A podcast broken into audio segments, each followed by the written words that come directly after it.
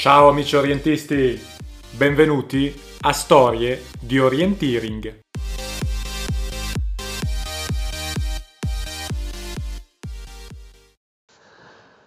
Ciao a tutti, sono Stefano Galletti e siete all'ascolto ovviamente di Storie di Orienteering. Ci siamo lasciati qualche settimana fa, anzi per meglio dire forse un paio di mesi fa, quando l'estate ha preso finalmente sopravvento e dopo il brutto periodo di lockdown, il periodo nel quale siamo stati costretti a stare in casa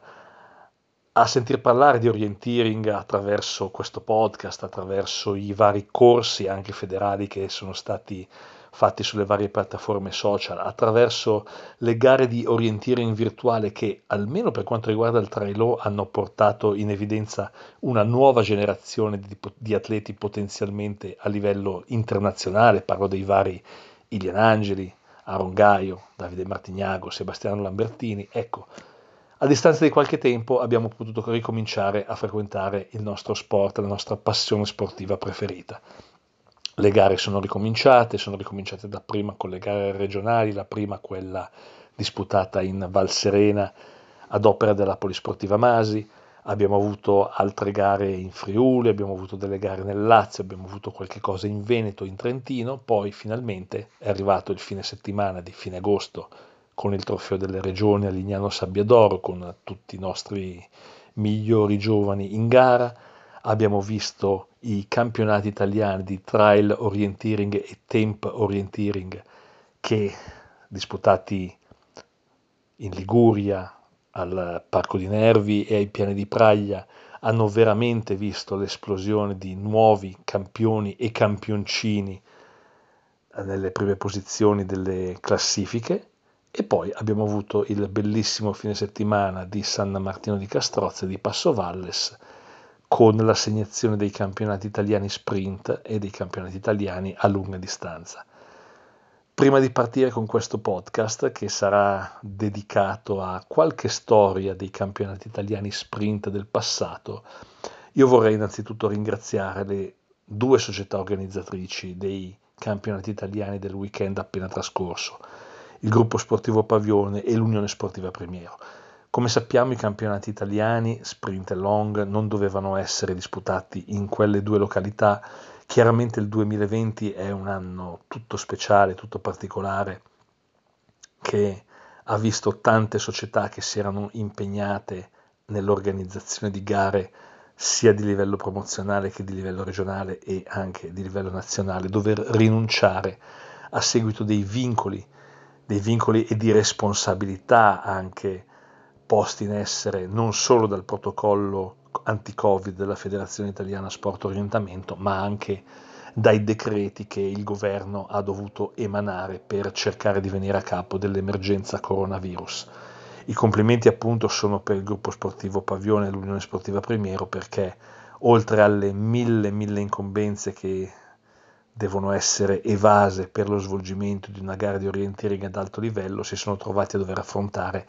le mille incombenze legate alla messa in sicurezza anti-Covid dell'arena di gara, del percorso, del rispetto di tante norme che sono state contenute, sono state espresse dal protocollo anti-Covid della Federazione Italiana Sport Orientamento, il distanziamento sociale nell'arena, l'utilizzo delle mascherine, la sanificazione e quant'altro che se da taluni sono stati visti un po' come una sorta di costrizione davanti ad un evento sportivo, sono state in fondo le uniche norme che hanno permesso lo svolgimento delle gare. Senza quel protocollo anti-Covid, senza queste norme, l'orienteering non avrebbe potuto tornare così presto allo svolgimento di gare con centinaia di iscritti un'incombenza quindi in più molto gravosa per le società organizzatrici, ma qualche cosa che ha consentito a noi orientisti di tornare a cimentarci in gare di livello nazionale, se non internazionale. I campionati italiani sprint hanno visto la vittoria degli stessi campioni che erano risultati vincenti nel 2019 a Folgaria, così come anche i campionati italiani a lunga distanza. Per Riccardo Scalet si tratta a livello sprint della quarta vittoria consecutiva, un filotto che è cominciato nel 2017. per Viola Zagonella è la seconda vittoria consecutiva dopo quella di Folgaria. A questo punto faccio subito una prima domanda. Mi limito ai campionati italiani sprint. Chi è secondo voi l'atleta in campo maschile che ha vinto più titoli italiani sprint? Tic toc, tic toc, tic toc, tic toc. Bene, Riccardo Scaletti ne ha vinti 4, gli ultimi 4. L'anno prossimo andrà sicuramente a caccia del quinto titolo italiano consecutivo. Ma con lui a quota 4 c'è un altro atleta, un atleta che ha fatto da padrone nelle prime edizioni dei campionati italiani sprint, un atleta delle fiamme gialle che risponde al nome di Carlo Rigoni. Carlo Rigoni è per me, che guardo un po' più al passato rispetto al futuro, the king of the sprint, il re delle gare sprint. Carlo Rigoni ha vinto la prima, la terza, la quarta e la quinta edizione dei campionati italiani a livello maschile. A questo punto la domanda verrebbe facile anche per la categoria elite femminile.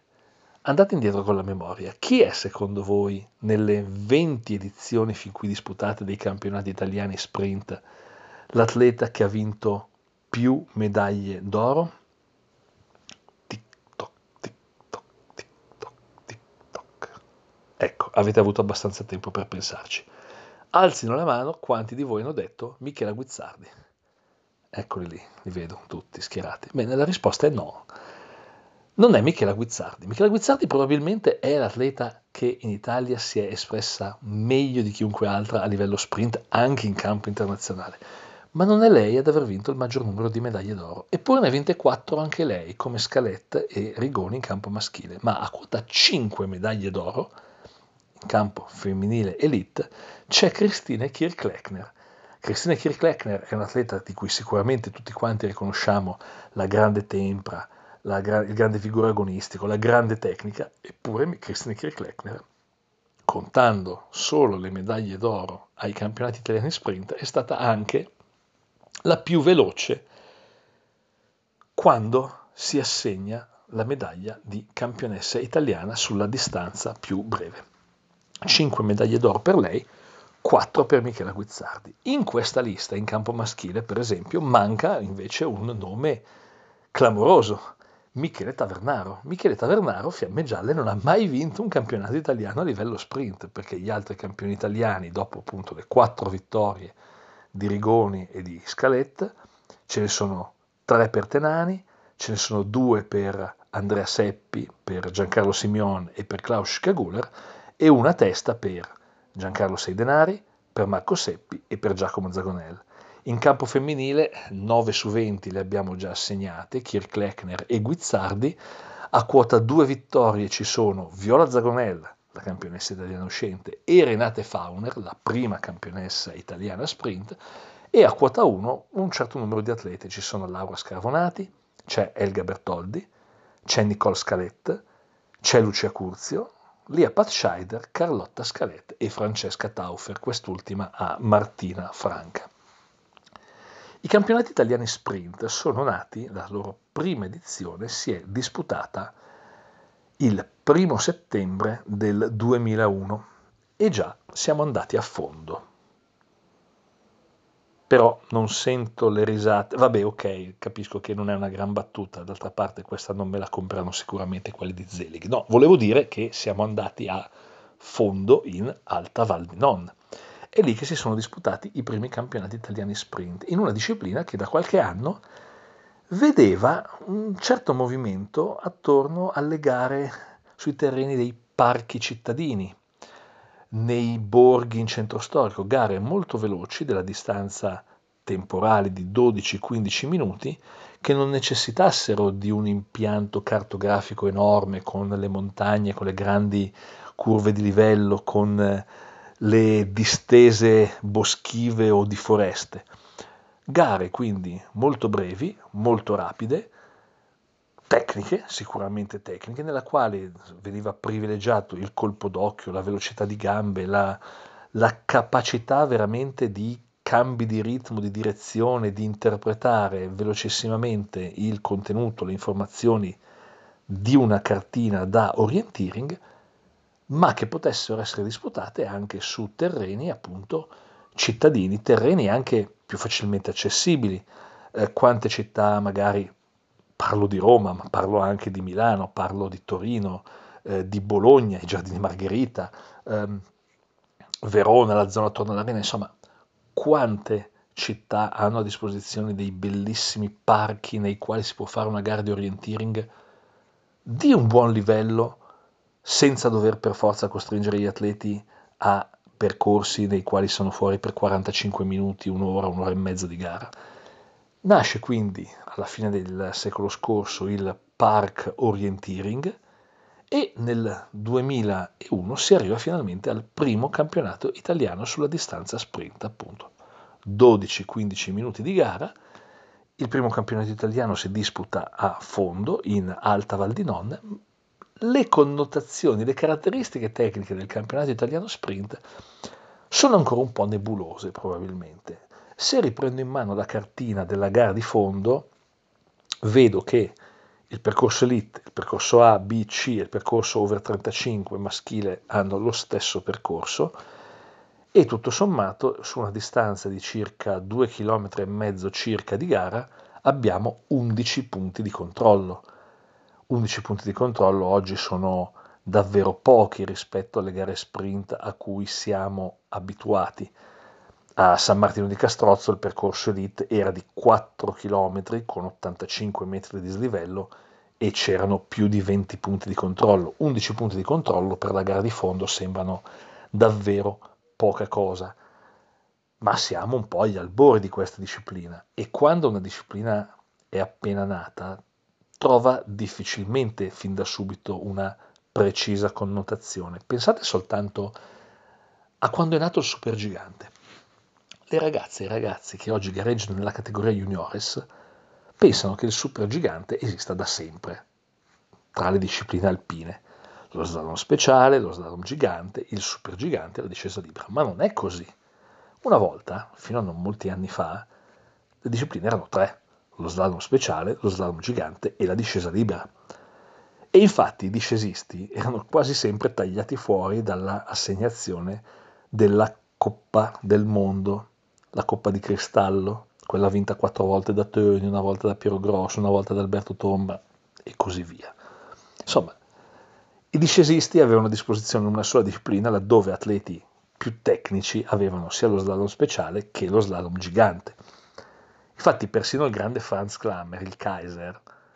Kaiser Franz, persino l'anno in cui vinse 9 discese libere su 10, il 1975 se non vado errato, 9 su 10, non vinse la Coppa del Mondo generale. Concluse l'annata con 225 punti, 25 per 9, a pari merito con Ingemar Stenmark e Gustavo Töni. E così la federazione, non potendo assegnare la Coppa di Cristallo a, tre atleti diversi, dovette far giocare l'ultima gara un parallelo in Val Gardena che era stato messo lì in calendario, ma sì, diciamo dai, una kermesse finale, e quel parallelo in Val Gardena divenne la gara che assegnava la Coppa del Mondo. Ce la ricordiamo soprattutto perché, beh, io tornai a casa da scuola in anticipo per poter vedere quella gara, una cosa che credo non si sarebbe mai più vista nella mia famiglia. Ehm, gli atleti della Valanga Azzurra fecero di tutto, riuscendoci per buttare fuori Franz Klammer nelle batterie di eliminatorie, si arrivò alla gran finale. Stenmark contro Töni, Töni vinse la gara, vinse la Coppa del Mondo in un finale al Cardiopalma, staccato di pochi centimetri probabilmente da Stenmark a un paio di porte dalla fine, mise il turbo, Stenmark se lo vide passare, inforcò e andò a vincere la Coppa del Mondo. Adesso, detto questi che sono dei ricordi, però appunto a quell'epoca c'erano solo tre discipline e quando venne introdotto il supergigante come quarta disciplina per aumentare l'offerta eh, di sci alpino e aumentare anche la, PIL per i discesisti, insomma, i supergiganti avevano due diverse connotazioni. Alcuni si disputavano sui terreni proprio del gigante, quindi erano lo slalom gigante del giorno prima con un paio di porte in meno e i discesisti se la prendevano nei denti. Oppure era la gara sullo stesso terreno della discesa libera che si sarebbe disputata il giorno dopo, quindi era una discesa libera con due porte in meno, o con due, con, con due porte in più, insomma con un paio di curve in più, e quindi in quel caso erano i gigantisti a prenderlo nei denti. Adesso il supergigante ha una sua connotazione precisa. Tutto questo per dire che le gare sprint per anni si sono disputate su terreni diversissimi da quelle che oggi vediamo in Coppa del Mondo o ai campionati del mondo. L'Italia è un territorio che ha dei bellissimi borghi labirintici, che ha dei terreni urbani vicino a dei boschi fantastici per fare orienteering, oppure siamo andati proprio anche nei boschi a fare le gare sprint. Quindi venivano fuori delle gare di 12-15 minuti che erano semplicemente gare di orienteering da bosco più brevi rispetto alle gare a media distanza e a lunga distanza. La gara di fondo aveva visto una sorta di mix partenza e arrivo dalla piazza di fondo dove c'è anche l'arrivo della Ciaspolada dell'Alta Val di Non che si disputa tutti gli anni, neve permettendo, il giorno dell'Epifania, un loop completo del paese di fondo, 10-11 punti di controllo e si torna lì. E c'era anche in questo caso un paio di passaggi nella parte più alta del paese dove c'è il cimitero con l'attraversamento di alcune zone di verde, quindi di vegetazione abbastanza fitta, un passaggio vicino nei pressi del lago Smeraldo, ma insomma si capisce che stavamo ancora cercando una sorta di connotazione precisa. Eh, poi negli anni successivi le cose sono cambiate di volta in volta. Una gara simile a quella di fondo si è disputata a Mezzano nel 2002, eh, quella che vide la vittoria di eh, Giacomo Seidenari del gruppo sportivo forestale. In quel caso eh, si partiva nei prati, nella parte alta di Mezzano, e poi si arrivava a, nel bellissimo labirintico paese nel quale poi avremmo disputato anche non solo una staffetta sprint relay, ma anche un'edizione del campionato del mondo junior, quello vinto da Kiburz in campo maschile e da Jenny Lundqvist in campo femminile. Eh, già nel 2003 le cose cambiano completamente perché nel 2003 si va a correre a Parma. Parma è una città ed è l'unico campionato italiano che si disputa sulla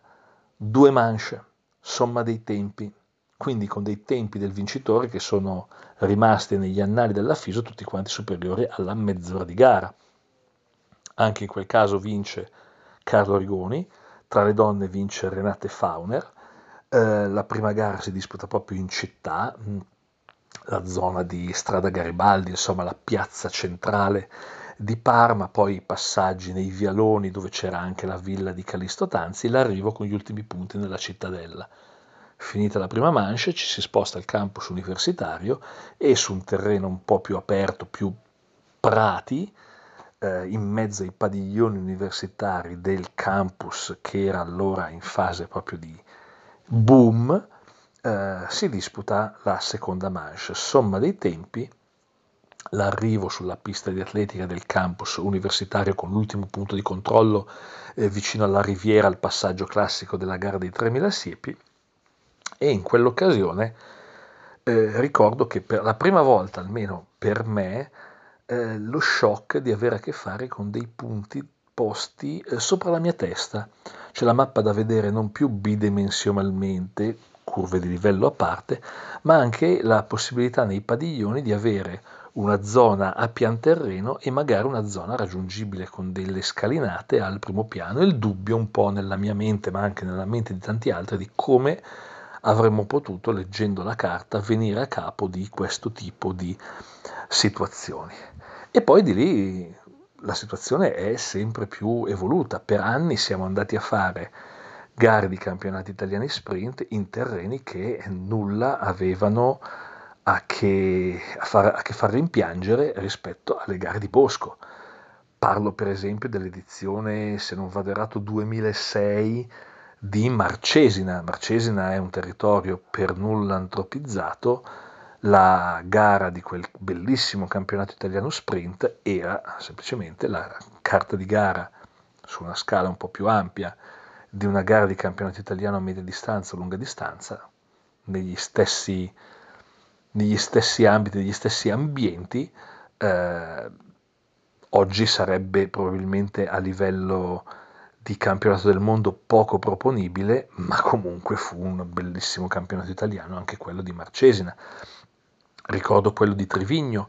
eh, anche perché fu la mia seconda esperienza come speaker, ma la prima eh, come speaker non, non, trovato sul posto come nel mio esordio a Pian del Gaccia, ma venni chiamato qualche tempo prima da, da Corrado Arduini, se non vado errato, che era uno degli organizzatori di quel eh, campionato italiano, che mi disse ti vai a venire a collaborare con Walter Peraro, il grande speaker, il grande Walter Peraro, e, e quindi fu anche un campionato italiano che io cercai di preparare in anticipo e credo che fu in quell'occasione che io dissi a Corrado Arduini, sì, ok, io vengo a Trivigno, però la gara me la fai fare lo stesso, gettando il seme di quella che poi è stato mia, il mio comportamento come speaker fino alla gara di San Martino di Castrozza di sabato scorso. Eh, a Trivigno abbiamo gareggiato in un ambiente completamente boschivo, ma poi per esempio anche i laghi di Fusine. I laghi di Fusine hanno ospitato un campionato italiano sprint e eh, anche in quell'occasione in un terreno che sarebbe stato ideale anche per un campionato italiano a media distanza, ad un campionato italiano a lunga distanza. La partenza era in un posto bellissimo, proprio con il lago di Fusine, con le montagne dietro, una foto da poster però chiaro nulla a che vedere con quanto già in quegli anni veniva proposto a livello internazionale, a livello di gare internazionali. Gare talvolta anche semplici, forse troppo semplici. Abbiamo visto dei campionati mondiali eh, disputarsi sulla distanza sprint su terreni che avevano intanto assai poco di forest, ma molto di urban e soprattutto assai poco labirintici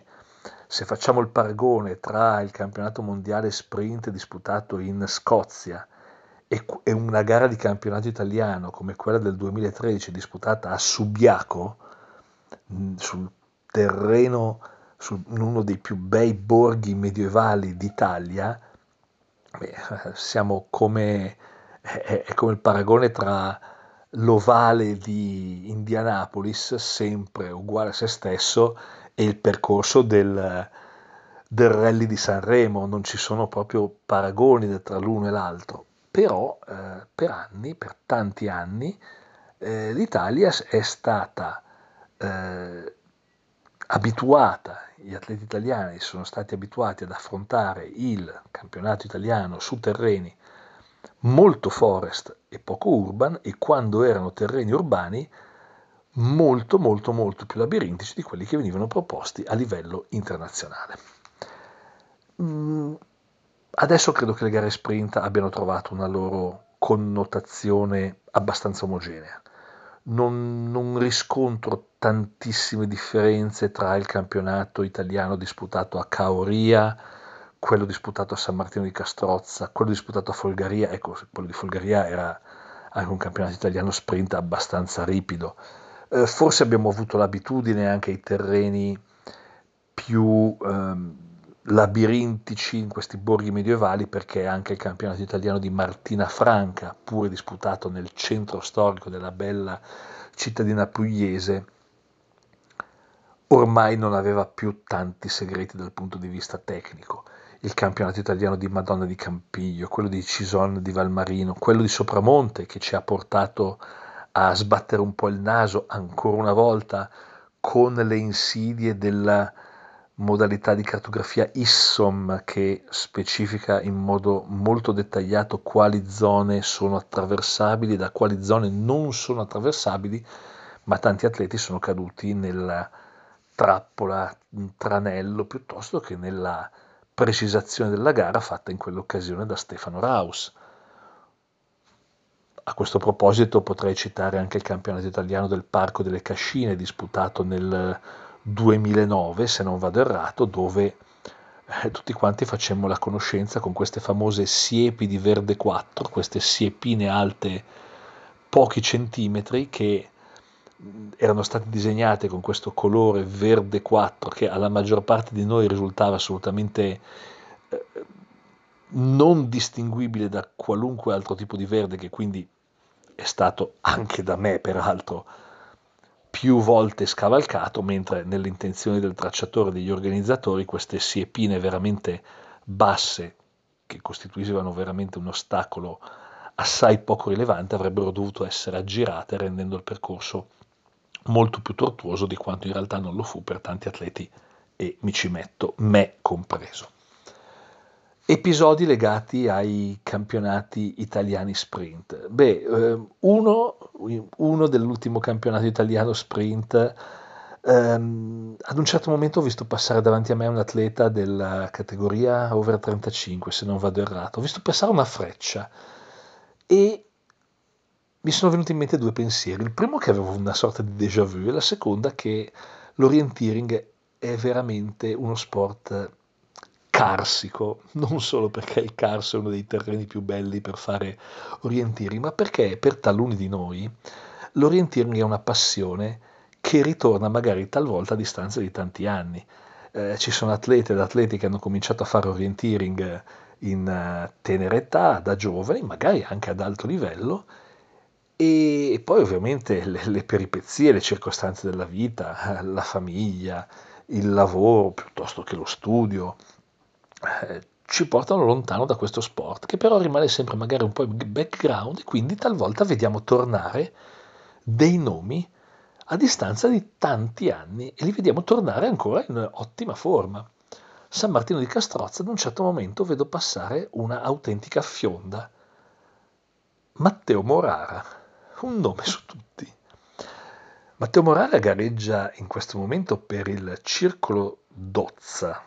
se non vado errato. Non ho davanti a me classifiche, vado solo a memoria, eh? ve, lo, ve lo dico. Però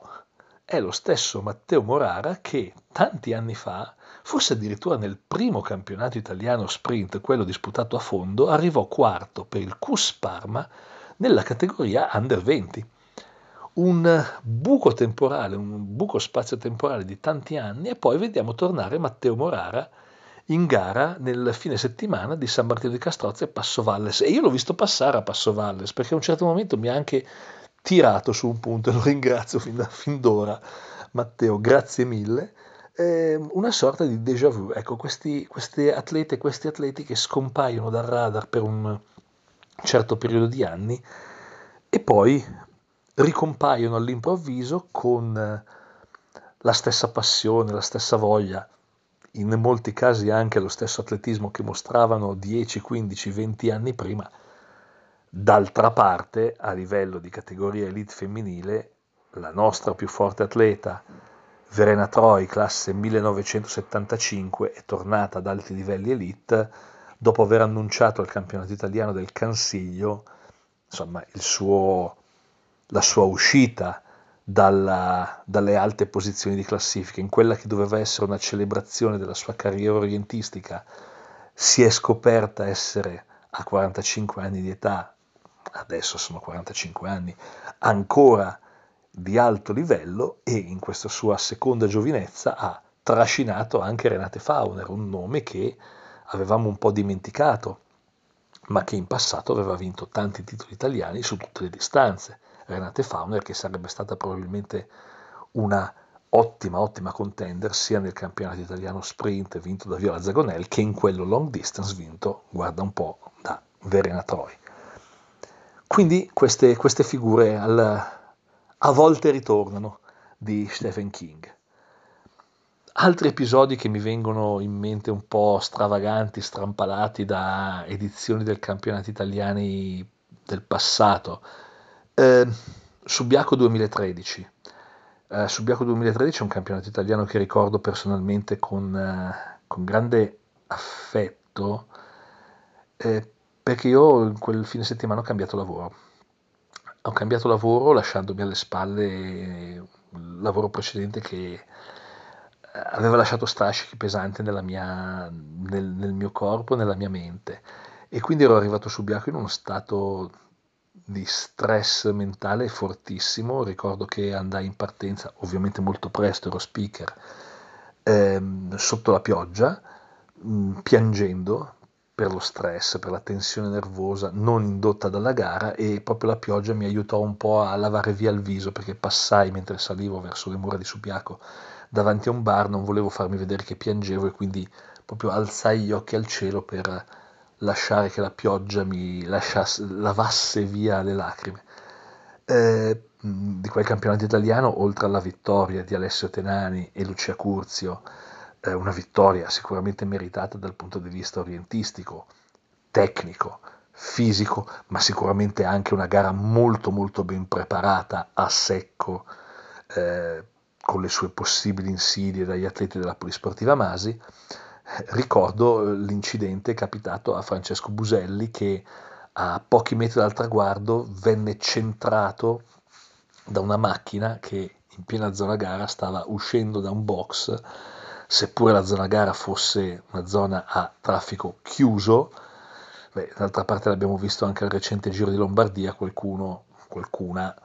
che in pieno svolgimento del, del, Giro di Lombardia è entrata sul percorso, ha centrato il povero tedesco Max Schachmann che ci ha rimesso una clavicola. Ecco, quella volta Francesco Buselli centrò lui la macchina, venne centrato da questa macchina che usciva da, da un passo carraio, si rimise in piedi, eh, riuscì a um, completare il percorso, mancavano veramente pochi metri e subito dopo aver completato il percorso, mentre lo speaker lo stava annunciando un nuovo campione italiano, si rimise a correre in senso opposto per andare a dirne quattro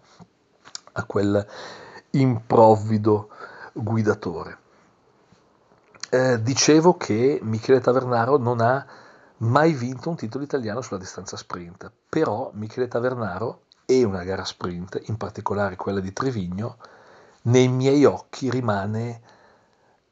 uno spettacolo. Io credo di non aver mai visto nessun orientista correre così veloce come Michele Tavernaro negli ultimi due punti della gara di Trevigno. Eh, Michele Tavernaro affrontò quella gara, partì, se non vado errato, per penultimo. L'ultimo a partire era Klaus Schaguler nei primi punti di controllo Klaus eh, recuperò una trentina di secondi a Tavernaro. Io ero speaker e ancora adesso se chiudo gli occhi vedo il passaggio di Tavernaro, il mio annuncio del tempo di Tavernaro che era ovviamente uno dei migliori e poi con la coda dell'occhio vedo questa, questa figura che da allora per me è ribattezzata come l'ombra nera, come se ci fossero ombre di altri colori, ma la tuta nera del Terlaner Orientimus Läufer di Klaus Schkeguler che stava andando a raggiungere Tavernaro. Tavernaro ovviamente si accorse di questa cosa e affrontò la seconda parte di gara alla velocità di un ciclone. Attenzione, Klaus Gauler non perse nulla da Michele Tavernaro. Io ero sistemato come co-speaker su un promontorio, vedevo dall'alto la malga che costituiva la zona dell'arrivo, con gli atleti che arrivavano da un boschetto, arrivavano all'ultimo punto di controllo, la classica lanterna 100 era una zona di due o tre alberi e poi affrontavano ancora la malga per infilarsi nel corridoio di arrivo e arrivare fino al finish. Eh, c'erano le nuvole basse quel giorno e quindi le nuvole basse impedirono a, al buon Walter Peraro, che era nella postazione speaker, di vedere gli atleti che si avvicinavano al traguardo, ma potevo vederli io dall'alto e ricordo questa velocità warp di Michele Tavernaro che entrava, entrava e usciva da una nuvola, entrava e usciva dalla nuvola successiva fino all'ultimo punto di controllo, fino al rettilineo di arrivo.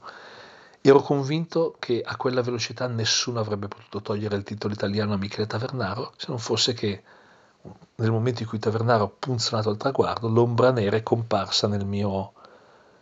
nel mio campo visivo.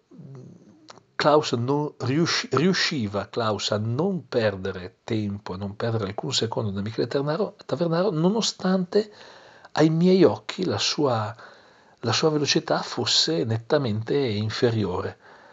E però lo spettacolo di Michele Tavernaro, delle sue gambe che veramente volarono quel giorno, gli ultimi due punti di controllo, mentre io lo osservavo dall'alto sparire e riapparire in base alle posizioni delle varie nuvole basse è qualcosa che ancora adesso posso chiudere gli occhi e riuscire a riavvolgere il nastro della memoria e vederlo. Ho questa cosa che um, Klaus Kaguler stava correndo ad una velocità inferiore a quella di Tavernaro, Questa sensazione mi succede anche adesso. Mia, mio commento alla gara di Viola Zagonello, fatto proprio a Viola Zagonello a San Martino di Castrozza. Caspita Viola, complimenti, hai fatto una bellissima gara. Beh, la gara l'avevi vinta a San Martino di Castrozza proprio prim- nei primi 15 minuti, perché il tuo arrivo è stato decisamente più lento rispetto a quello di Jessica Lucchetta, di Irene Pozzebon, di Cristina Kirklechter. Viola mi ha guardato come, dice, come se io stessi dicendo una fesseria, e lo era, e se l'è cavata da grande campionessa dicendomi, beh, è chiaro, la gara, la gara si vince prima. Io sono andato a vedere gli split time. Cristina Kirchlecker 14 secondi, Viola Zagonel 15 secondi, Viola non stava assolutamente andando più lenta, così più lenta di Cristina Kirchlecker, ma si vede che non lo so, la mia, la mia sensazione nel, nel, capire, nel comprendere la velocità di arrivo degli atleti è, è decisamente peggiore rispetto alla mia, spero, presunta abilità nel raccontare gli arrivi di questi, di questi atleti. Eh, un altro episodio poco noto dei campionati italiani sprint. Vi dicevo dei campionati italiani sprint di Parma disputati sulla somma dei tempi. Renate Fauner vinse in campo femminile davanti a Michela Guizzardi. Proprio una manciata di secondi davanti a Michela Guizzardi, le altre molto più staccate. Renate Fauner, quel campionato italiano, ha rischiato seriamente di perderlo nella prima manche perché eh, gli ultimi punti erano posizionati nella zona alta delle mura della cittadella. Quindi si accedeva nella cittadella, parte bassa, dopodiché bisognava affrontare una ripida salita, ripida e scivolosa salita in mezzo alla vegetazione per raggiungere la parte alta della cittadella. Su questa ripida salita talvolta c'erano delle zone di vegetazione abbastanza fitta, con dei cespugli, con degli alberi, nelle quali si passava uno alla volta. Renate Fauner, nello scalare verso le mura della cittadella, si trovò davanti, ad un certo momento della sua azione nella prima manche, un atleta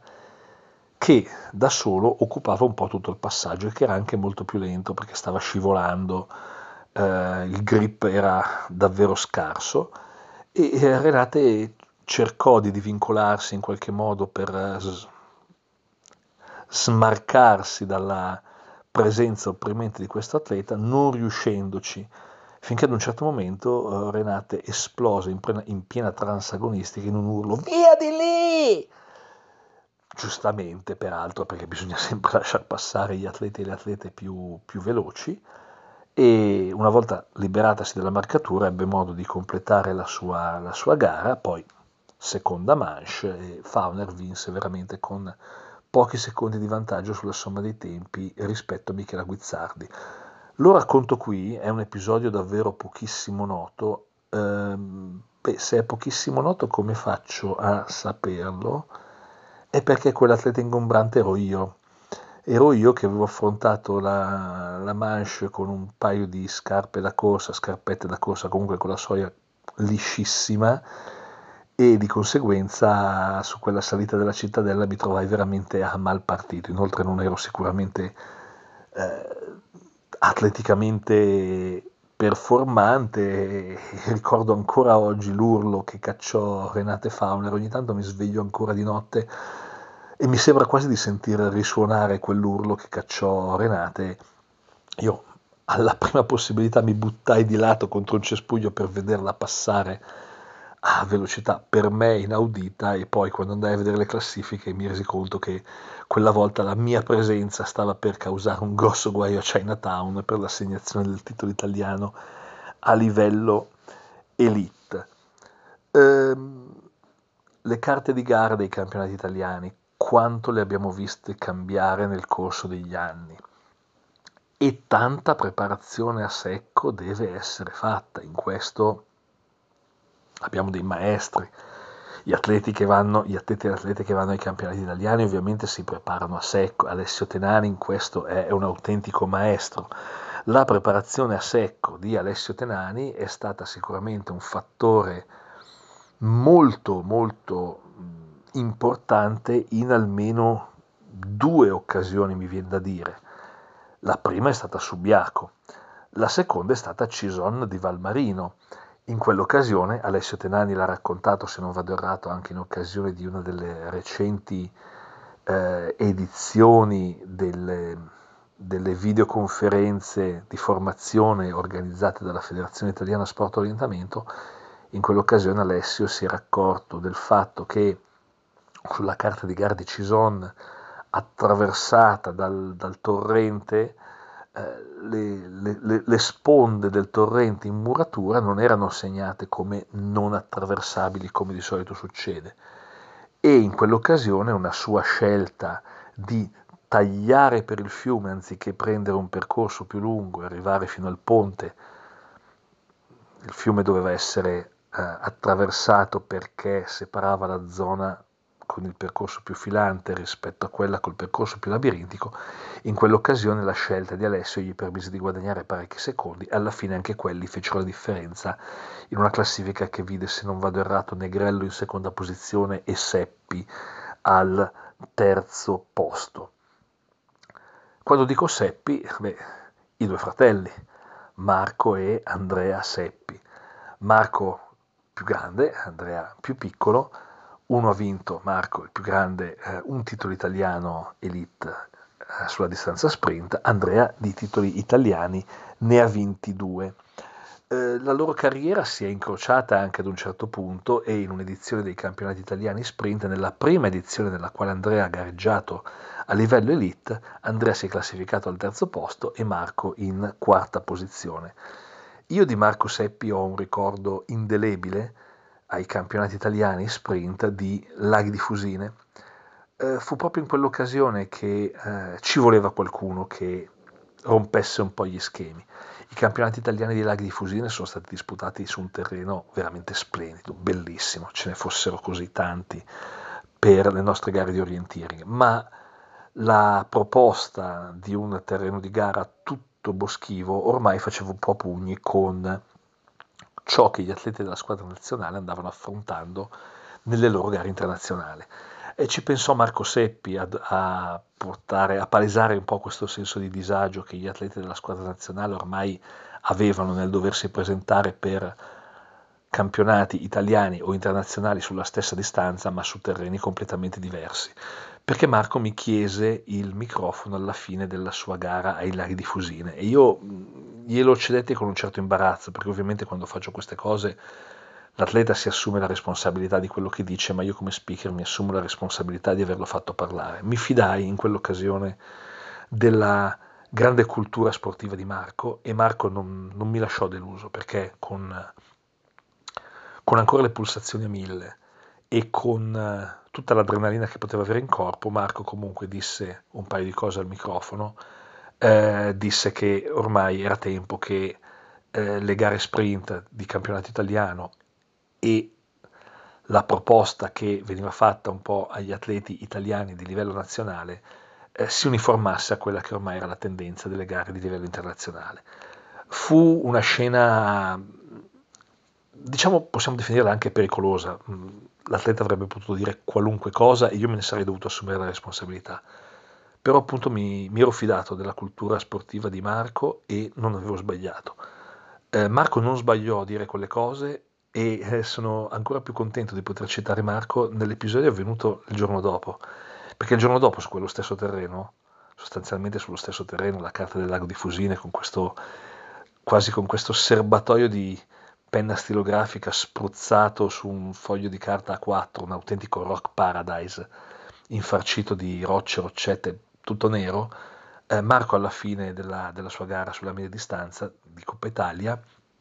mi, mi chiese ancora il microfono e, e ringraziò gli organizzatori perché quella era stata una grande gara sulla media distanza. È uno degli episodi della, della mia carriera di speaker che eh, diciamo restano, restano abbastanza scolpiti nella mia memoria proprio perché è una situazione che apparentemente avrebbe potuto creare un po' di disagio a livello di partecipanti, a livello di organizzazione, invece grazie alla estrema esperienza comunicativa anche di Marco Seppi si era tradotta comunque in una ottima situazione nella quale un atleta aveva potuto dare sfogo ma anche palesare informazione nei confronti dei quadri federali di fronte ad una disciplina che stava prendendo una piega leggermente diversa, se non molto diversa da quella che si stava disputando a livello internazionale. Guardando le classifiche per prepararmi ai campionati italiani di San Martino di Castrozzo ho potuto cogliere anche qualche, così, qualche fior da fiore. Eh, Riccardo Scaletta e Mattia De Bertolis si affrontano ormai a livello prima juniores e poi elite da veramente tanti tanti tanti anni. Eh, si sono scambiati le posizioni, mm, Mattia ha vinto un campionato italiano under 16 davanti a Riccardo, l'anno dopo Riccardo ha vinto davanti a Mattia. Eh, Mattia ha cominciato con un ottavo posto, se non vado errato, in under 12, laddove Riccardo era arrivato terzo, poi l'anno dopo Mattia, sempre in under 12, era arrivato terzo, eh, laddove Riccardo era arrivato un po' più indietro. È bello vedere un po' l'intreccio di queste carriere di giovani atleti, giovani promesse, sia in campo maschile che in campo femminile, che poi arrivano a vestire i panni della squadra nazionale. È stato bello andare a vedere nelle classifiche l'ingresso, sempre nella categoria under 12, di un certo Francesco Mariani, quello che io ormai chiamo il Freccia Rossa eh, della società Orsa Maggiore, l'atleta umbro che gareggia per l'Orsa Maggiore Roma e che è secondo me uno dei primi 5-6 a livello mondiale nella sua categoria under, under 20 sulla distanza sprint. Eh, è stato bello vedere, vederlo entrare con un terzo posto, se non vado errato, nella categoria under 12 in una qualche edizione dei campionati italiani e poi vedere il dipanarsi della sua carriera. Ma ancora di più è stato bello vedere due piazzamenti, uno un 44 posto di Mattia Scopel Fonzaso in un'edizione anche abbastanza recente dei campionati italiani. Eh, il Fonzaso era una società che non avevo ancora imparato a conoscere se non attraverso le imprese del suo atleta finora più rappresentativo, ovvero Michele Bertelle, eh, che rappresentava una presenza abbastanza sporadica alle gare.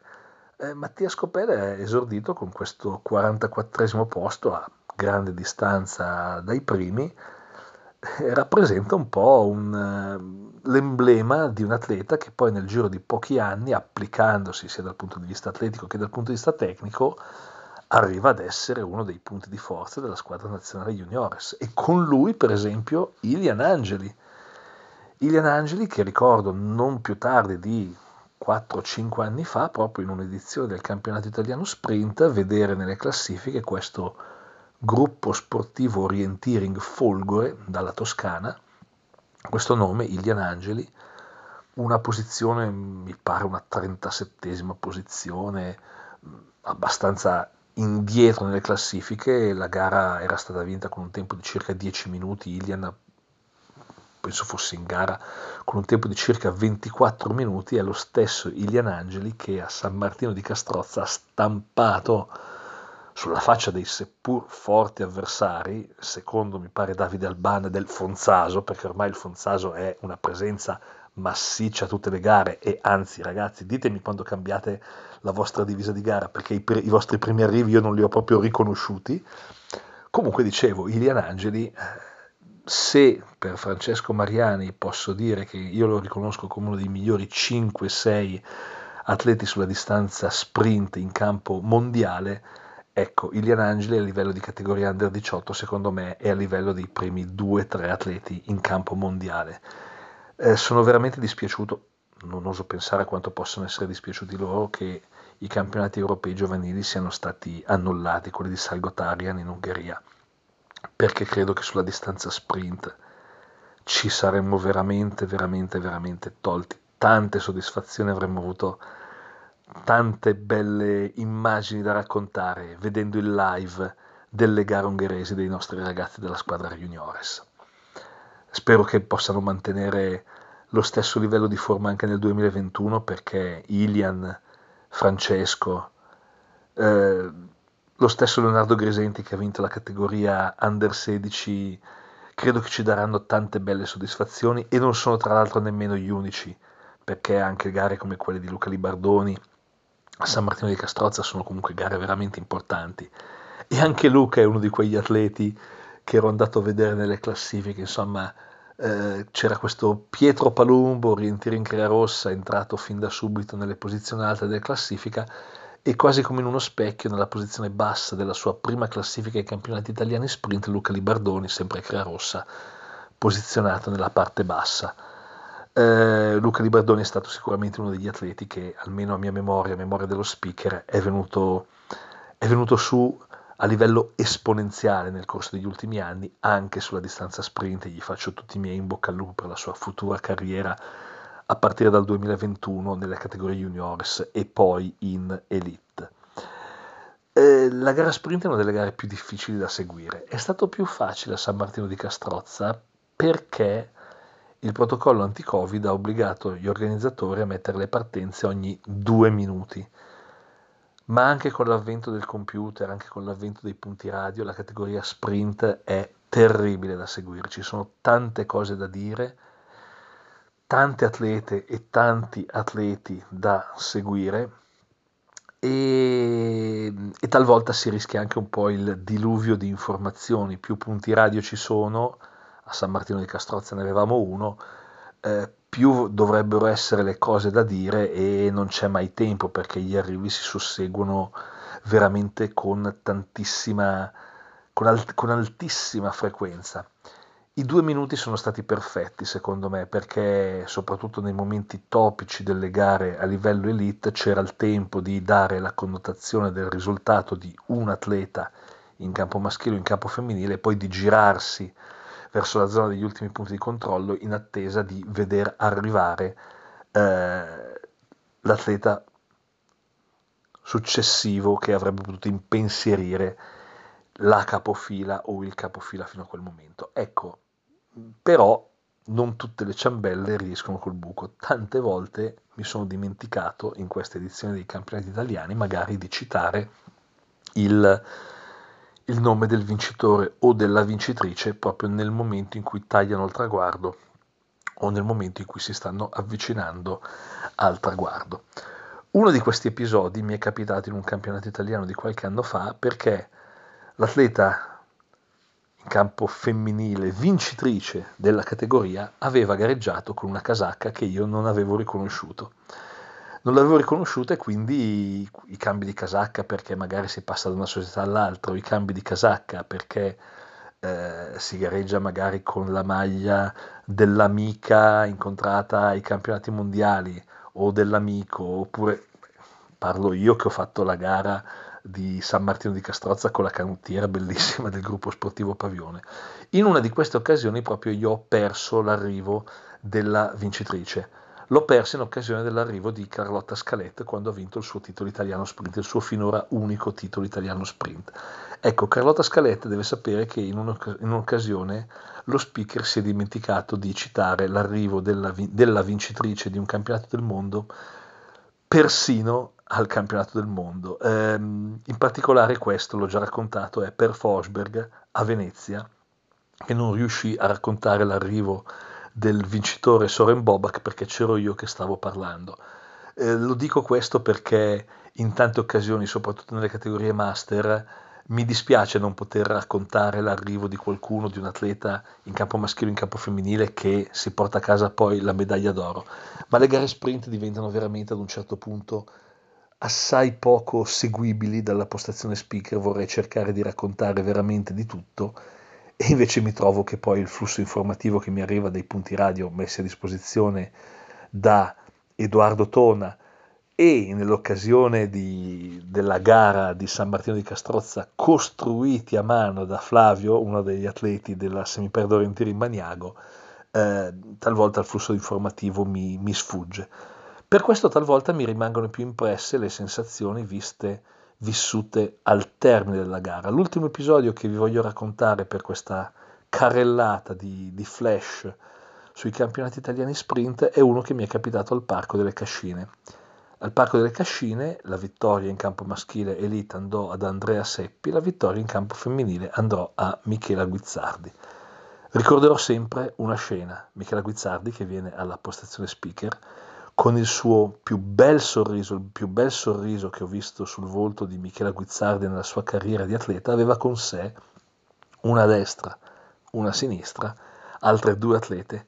ed erano le vincitrici dei campionati italiani a livello di under 20 e a livello di under 16. La vincitrice under 20 era Michela Marzolini, la vincitrice in under 16 era Liliana Papandrea.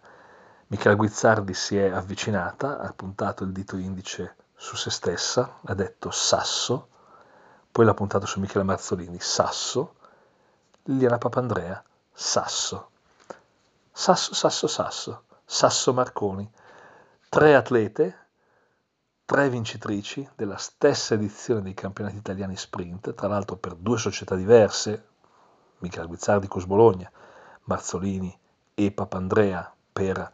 l'associazione sportiva Marconi 93, che venivano dalla stessa piccola cittadina Sasso Marconi nell'Emilia. È un gesto che mi ha sempre fatto ricordare quanto al termine di una gara ci siano degli atleti della sport, della corsa d'orientamento, che vengono alla postazione speaker e mi raccontano qualche cosa di se stessi e della loro gara. Se avete piacere che magari in futuro ci sia qualche aneddoto della vostra gara o qualche aneddoto di voi stessi che avete piacere di sentire raccontare nel podcast, venitemi a trovare ancora alla postazione speaker perché io vi aspetto sempre volentieri. Come quella volta con Marco Seppi, come in questa occasione con Guizzardi, Marzolini, e Papandrea, come tante volte con altri campioni, Alessio Tenani o Carlo Rigoni o Thierry Georgiou, che mi sono venuti a trovare e mi hanno raccontato qualcosa della loro gara, qualche cosa che ne sarebbe sfuggito alle, alle parole dello speaker o che sarebbe sfuggito alla cronaca fatta ex post di una gara, ecco, venitemi a trovare. Io ho sempre un enorme piacere nel venire a sentire il racconto della vostra gara, perché facendo anch'io la gara ho sempre la possibilità di sovrapporre il vostro racconto al mio racconto, di poterci scambiare qualche impressione. La postazione speaker che nel protocollo anti-Covid è un po' più blindata rispetto al solito, prima o poi, lo spero, si aprirà ancora all'arrivo delle concorrenti e dei concorrenti, alle piccole interviste, al piccolo scambio di impressioni. Venitemi ancora a trovare, ci sarà spazio per gli aneddoti che mi racconterete di gara in gara, ancora in questo podcast di cui spero avremo ancora parecchie puntate. Ciao a tutti.